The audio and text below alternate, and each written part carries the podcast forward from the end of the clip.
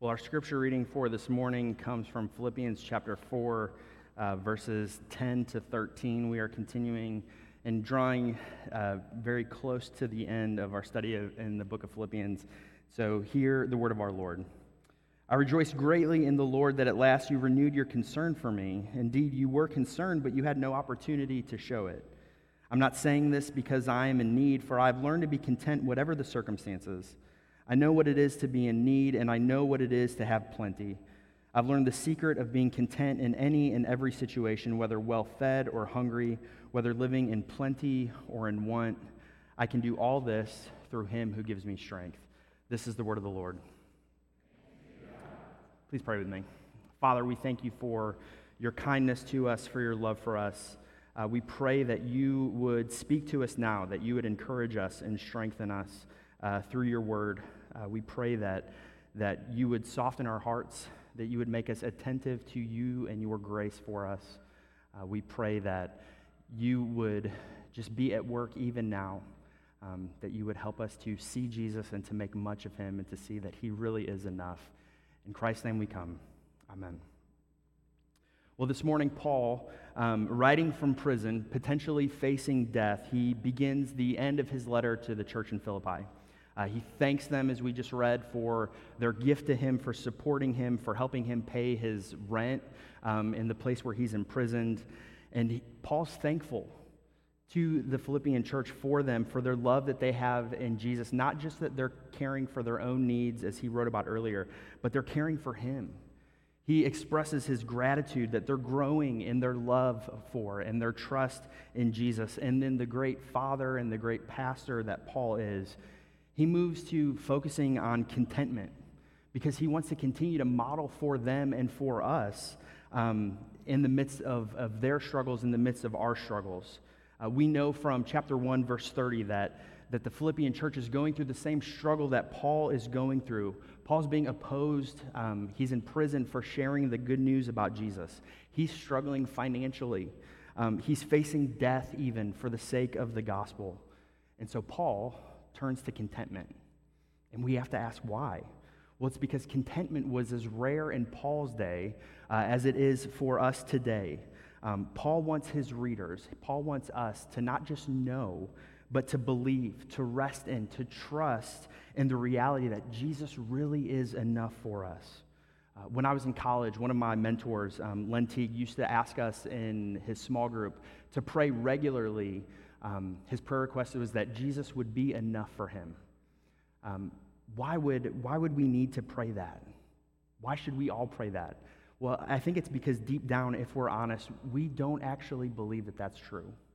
We don't actually believe that Jesus is enough for us. We're constantly setting our hearts on things other than him to make us happy, to be satisfied, uh, to feel like we're enough, to be content. Um, it could be our jobs, it could be making more money, it could be getting that promotion or that vacation or getting that relationship or getting that to that next stage, whether it's graduating or whatever it is. Um, That's where our hearts really lie, where we think we're going to find enough. Um, the Today Show this week had a psychotherapist on. Her name was Nero Feliciano, and she was talking about the idea of contentment. And she says, in this world, we're told in order to be happy, we need to do more, have more, and be more. That happiness is, is having everything that you want. And this definition of happiness um, is really what's stressing us all out because we realize that we're not getting there. And even if we do get there, it's not enough. Um, she says something really helpful. She says it's contentment is finding joy in the journey. Then she goes on and she starts talking about this thing called the arrival fallacy, which is what we kind of just mentioned, but it's it's this. It's it's when I get here, when this happens, when when this thing happens, then I'll be happy. And it starts really early for us. You know, when you're in middle school, all you want to do is be in high school. Um, when you're in high school, all you want is to get your license and then to get to, to graduate and to go to college. And then it's to get married, and then it's to have kids, and then it's to have this job, and then it's to have this vacation, and then it's to get this promotion, and then it's this tax bracket, and then it's this car.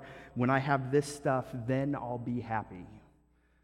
It's always looming out there, and we can't wrap our hands around it.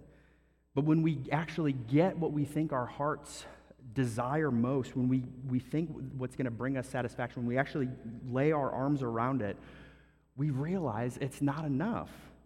It doesn't really satisfy us.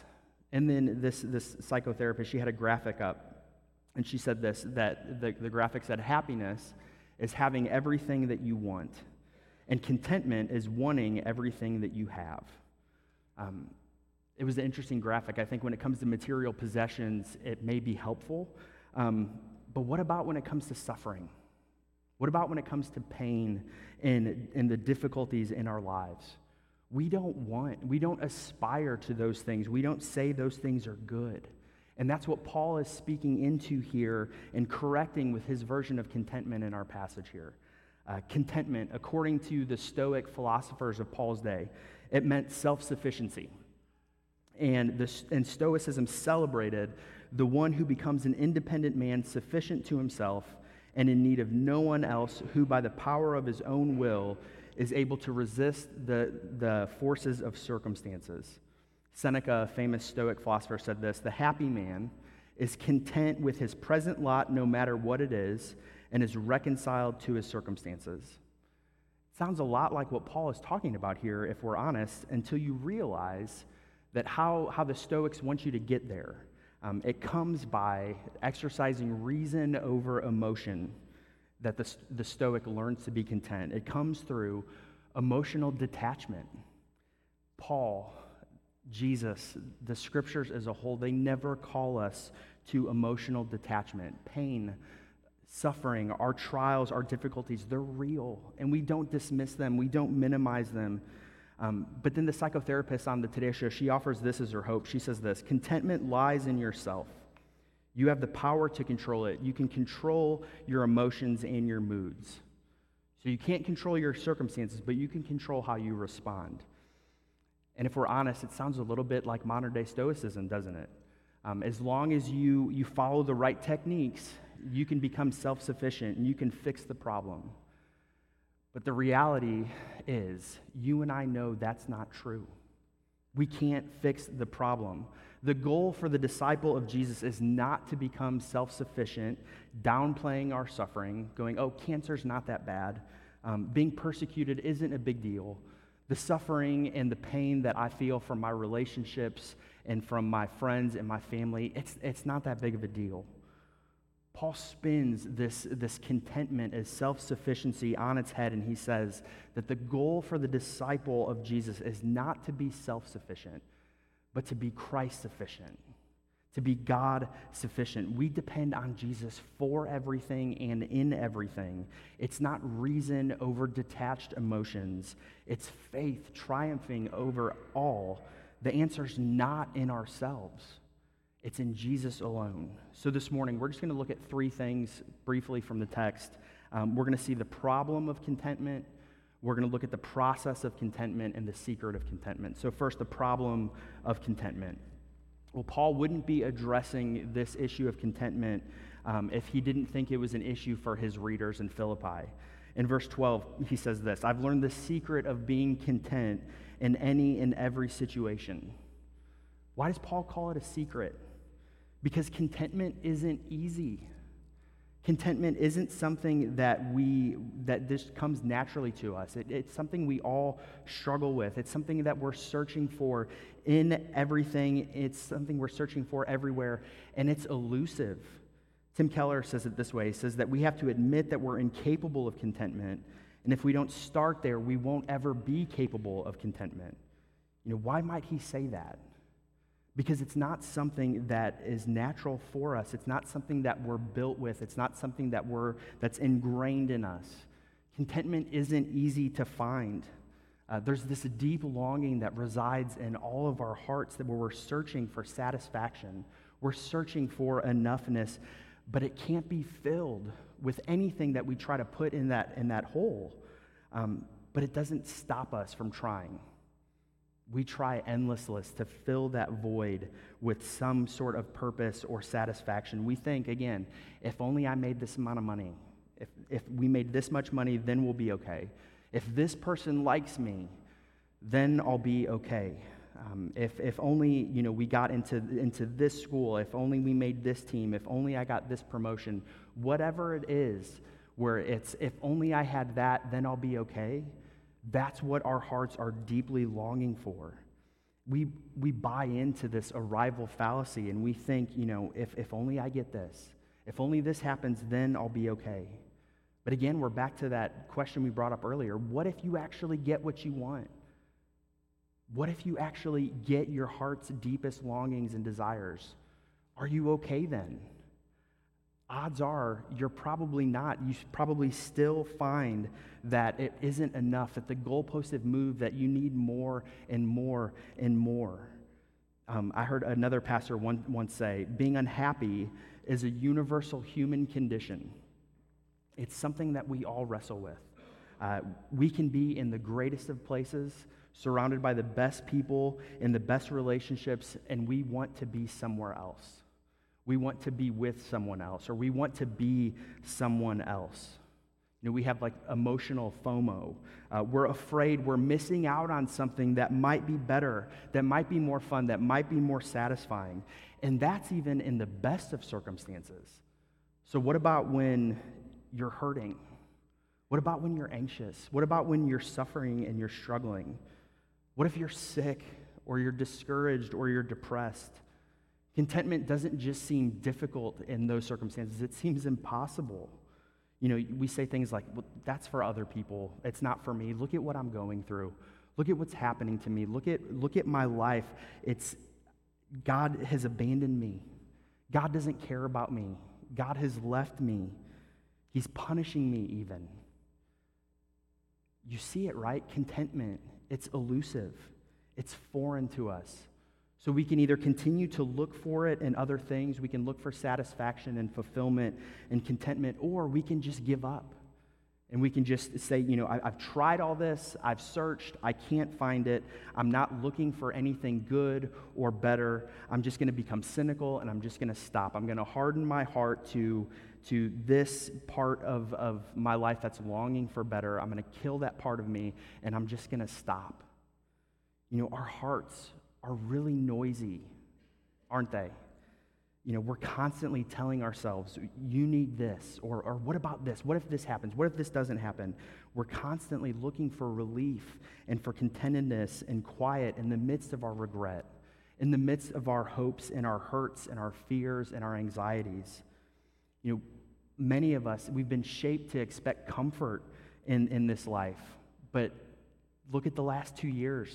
It's really disrupted that, and, and for some of us in this room, we've been shaped not to expect comfort, but to expect pain, and to expect disappointment, and to expect chaos and confusion in our lives. So what hope is there for us? Paul here says that contentment isn't connected to our circumstances. Paul stresses here that, that his contentment doesn't increase and it doesn't decrease based on, on his material provisions. You know, more stuff won't bring him more satisfaction, and, and neither will less stuff. Um, but for a lot of us, we think that maybe just a change in our circumstances, that's going to bring us the satisfaction that we're longing for. But, you know, if if we actually get what we want, as we said earlier, it's not going to solve our contentment problem. Paul says here in this text, he's learned the secret in every situation, whether well-fed or hungry, whether in living in plenty or in want, or, or ha- in need or in plenty, he says. Paul's talking in response to his material possessions, what, you know, well-fed and hungry, having enough to eat and to be full, or not having enough to meet his needs, being able to pay his bills or not being able to pay his bills. But it's not just in regards to his physical life here. In need, if you look in verse twelve, it means to be humbled. Um, and, and to have plenty means to prosper. Being humbled means to lose prestige or status, to be humiliated. And Paul knows this humiliation. He knows pain and suffering well. Remember where he's writing from. He's writing from prison, and he's facing death. So contentment doesn't mean the absence of pain for us. Paul's not seeking to be apathetic. He's not seeking to be emotionally detached. He knows what it is to be abused. He knows what it is to be beaten, to be shipwrecked, to, to be homeless, to, to, to be neglected. And he wants the Philippians, he wants us to see that contentment doesn't come from our circumstances. You know, we have to ask ourselves, what would it take for you to actually be content? You know, would it be a spouse? Would it be a new spouse? Would it be children? Would it be different children? Or uh, different parents? Um, would it be a new house? You know, would it be a new city, a new church, a new pastor preaching to you? Um, you know, would it be that car or that vacation home? Or what? What is it? What would make you content? Paul wants us to see this morning that contentment doesn't come from those things.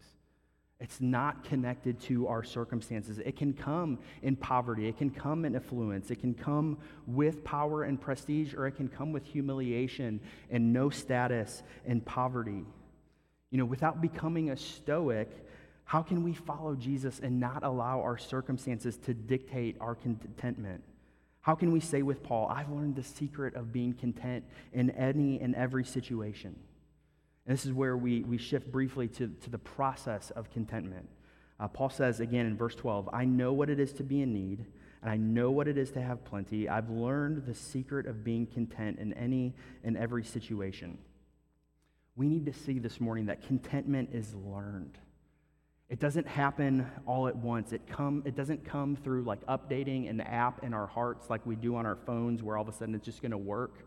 Um, it doesn't get downloaded to us through the Matrix where all of a sudden we can do kung fu and be content. Um, it, it doesn't come through hearing a sermon. You're not going to leave this place going, I know what it means to be content today. Um, that's not going to happen. It doesn't happen all of a sudden. It comes through a lifetime of ups and downs. It only happens in the laboratory of life experience that provides continuous opportunities for us to learn this attitude of contentment. Contentment isn't zapped into your hearts in just an instant. It's not even learned in just a single crisis. Um, Paul, again, knew what it was like to, to have abundance. He knew what it meant to be full, to rub shoulders with the elite.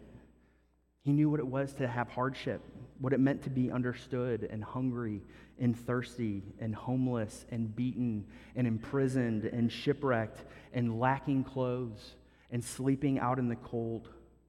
Contentment is a learned process that's exposed in times of need and in times of plenty, where we're regularly struggling to believe that Jesus really is enough for us. In times of plenty and, and prosperity or, or affluence even, um, we still are going to struggle with contentment.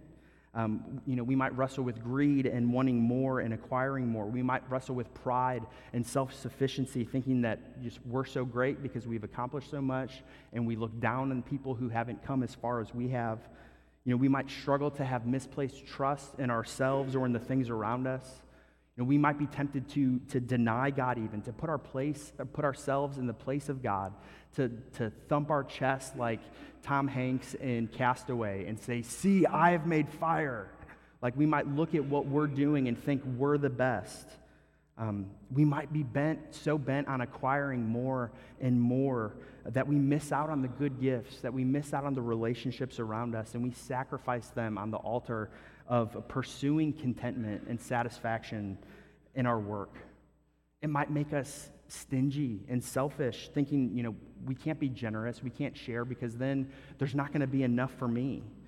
Or we might actually get everything that we hope and dream for, and we find out that it's not enough, that we still have the same problems, that we still are discontent, we still have the same longings, we're still left unsatisfied. And it also, it's exposed in times of poverty. You know, there are tests and there are struggles for those who, who don't have as much as well. You know, we might be tempted to, to greed there also, trying to lie or to manipulate or to steal to get more. We can wrestle with envy that the grass is always greener over there. If only I didn't have these problems, if I didn't have these bad things. And so instead of being ruled by what we actually have, we're ruled by what we lack there. Contentment isn't dictated by our circumstances, Paul says, because all circumstances, good and bad, expose our lack of contentment. So what's the secret? Paul tells us the secret of contentment in verse thirteen. He says, I can do all this through him who gives me strength. It's not a private secret, it's an open secret. And Paul says, here it is. Christian contentment is rooted in our relationship with Christ. It flows from our union and our communion with Jesus. Now, if you've been around the church at all in your life, you probably know that this is like the most taken out of context verse ever, um, like in the history of the Bible. Um, there's a, a quote in the front of your bulletin that says, I can do all things through a verse taken out of context. Um, that this is like one of the most misapplied passages here in the Bible. Um, Paul isn't making a categorical and a comprehensive statement here. He's not saying, you know, I can break these chains and I can beat up these guards and I can sprint out of this prison with the, with the speed of an Olympic gold medalist through Jesus who gives me strength. Um, this verse is often used to inspire people. Um, you know, you can do anything you set your mind to as long as Jesus helps you. Um, now, looking at me, I can't dunk a basketball on a ten-foot rim. No matter how much I believe this verse, no matter how much I apply this verse, I'm always going to be a chubby kid who can't jump higher than like an inch off the ground. It's just not going to happen. Um, it doesn't have to do with my lack of faith in Jesus. It has to do with my gifts and my ability um, and my talent.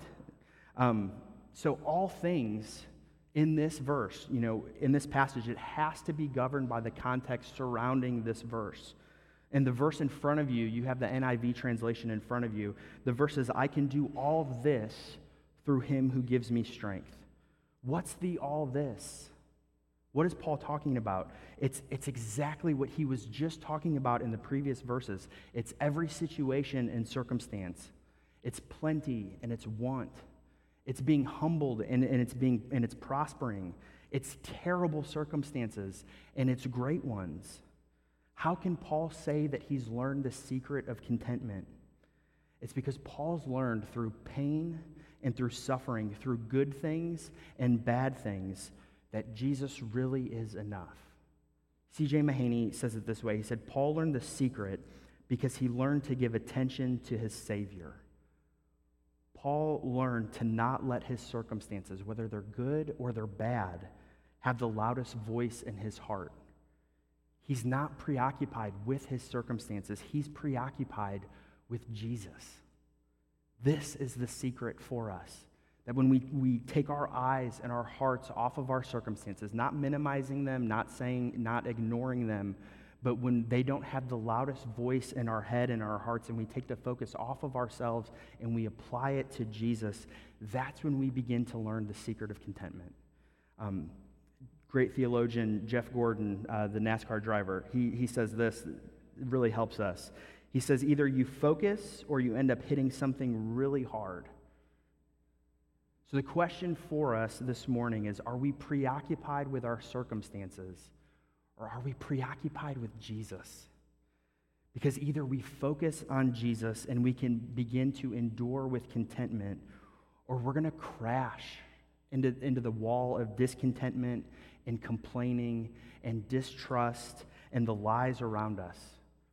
Paul has become, and he encourages us this morning to be preoccupied with Jesus, to let his love and his favor rule us, to know that there's no condemnation for those who are in Christ Jesus, to remember that he's with us, that he's for us. And if we're his, we're secure in him no matter what happens. And again, this doesn't minimize our trials or our suffering or our pain that we're in the midst of or that you will be in the midst of soon. We're called to war against those things. We're called to fight against them, but we can rejoice even, and we can find contentment in the midst of them. We don't say that they're good, but we can find re- we can find contentment and we can rejoice because the God of the universe loves us, because Jesus has died for us and he's risen again, and he promises that he really is enough. We have the promise That, that Jesus came, that he died, that he rose again, and he promised that he will return and he'll set the whole world to rights. It doesn't mean that everything is going to work out for us this side of heaven until Jesus comes back, but it does mean that Jesus is coming, that he promises to return and he promises to undo all that's broken, all that's sad. He's going to right every wrong and injustice. He's going to be so close to us that he's going to wipe every tear away from our eyes, and he's going to rid this world once and for all from sin and sickness and pain and suffering and death and tears. It's coming. It's coming, and we have faith in the God who's faithful, who keeps his promises, and because he's kept them in the past, we can have confidence that he will keep them in the future. So when we rest in Jesus and in his promises, when we take our eyes off of ourselves and place our focus solely on Jesus, that's where contentment is going to begin to take root. As an aside, our difficulties, our tragedies, our suffering, and our pain, they're not to be welcomed. They're not to be enjoyed. We fight against them, and we long for God's kingdom to come in every nook and cranny of our lives and in his universe. As Christians, we don't despair in our suffering and say, nothing good can come from this. And we don't embrace our suffering feeling that like we're no, more noble or virtuous because of our pain. But we don't need to fear life. We don't need to fear our circumstances, good or bad. We can face them with confidence. We can face them with contentment because we have a God that Romans tells us who works all things for good. This is who our God is, and this is what he's always been about. And you look at Joseph. His brothers sell him into slavery, and he says, you intended to harm me, but God intended it for good. You look at the, the people of Israel in Exodus, and God rescues them from slavery and makes them his people. And you look at, at Jesus at the tomb of his friend Lazarus, and he knows he's going to raise him from the dead, but he doesn't minimize the pain of death. Instead, he screams out through ugly, snot-filled tears because of the pain that he and his friends are experiencing. But we can have confidence and contentment knowing that God will work through all things. Johnny Erickson Tada um, is a, a, a Christian paraplegic who suffered great loss and great tragedy in her life, and she says this, God permits what he hates to achieve what he loves. God can. God is and will take all that is broken and all that is sad, and he promises he's going to undo it.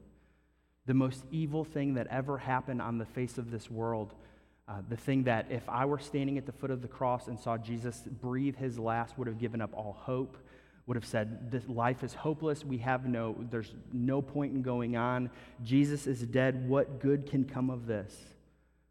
But God used the greatest tragedy and the greatest evil in this world to, to transform it and to change it and to bring resurrection and to bring life and to change the whole trajectory of life on this earth through Jesus' death and suffering on the cross. So if God can take Jesus' death on the cross and he can bring something good out of it and he can bring resur- resurrection out of it, God can take the suffering that, that you and I experience day in and day out, and he can use it for his good. And that can lead us to contentment, knowing that Jesus has us and that he loves us. We may not know why, we may not understand, but we have this promise that our God promises to love us and to be with us and to never leave us. Have you ever heard of, of the law of diminishing returns? Something you learn in an economics class uh, early on in life. Um, in high school or college. It means this. It means the more you get of something, the, the less effect it has on you long term. The more money you get, uh, the more you need, you, the more you think you need to be okay. The more that we drink, the more that we need to feel those same effects. The more pleasure we experience, the more numb we become to it, and the more we need to, to be satisfied. The, the law of diminishing returns is true about everything in this life except for Jesus. When we're turning to anything other than Jesus for life or satisfaction or fulfillment or contentment, we're making that thing an idol. That thing is, is the most important thing to us. We're loving that thing more than Jesus because deep down we don't think Jesus is enough. What all of our hearts need is what Thomas Chalmers calls the expulsive power of a new affection. We need to see Jesus this morning, his love for us, his grace, his favor, his faithfulness, his, his commitment to us, the life that he offers, his presence and his very per- person. as more beautiful than anything else that we can get our hands and our minds and our hearts around. And when we actually begin to trust in and to see Jesus as enough and see him as the most beautiful thing in our lives, it's only then that despite whatever circumstance we find ourselves in, that we'll begin to, to follow him in contentment, that we'll begin to see and say with Paul, I've learned the secret of contentment. That whether in plenty or in want, despite whatever is going on in my life, because Jesus has me, because he's with me, because he loves me and he's for me, I can be content in him. Let's pray together. Father, we thank you for your love and your mercy towards us. We thank you that your word is true, that we can trust it. Uh, we pray that you would sink it down deep into our lives, that we would begin to trust you, that we would begin to lay hold of the promises that you have for us, of your grace and your mercy towards us, um, as we come to this table and lay hold of Christ's body and blood broken for us. May it fill us.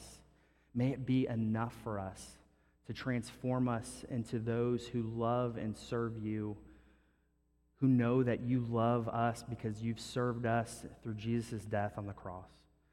We pray that you would meet with us, that you would fill us, that you would satisfy us, even at this table this morning. In Jesus' name we pray.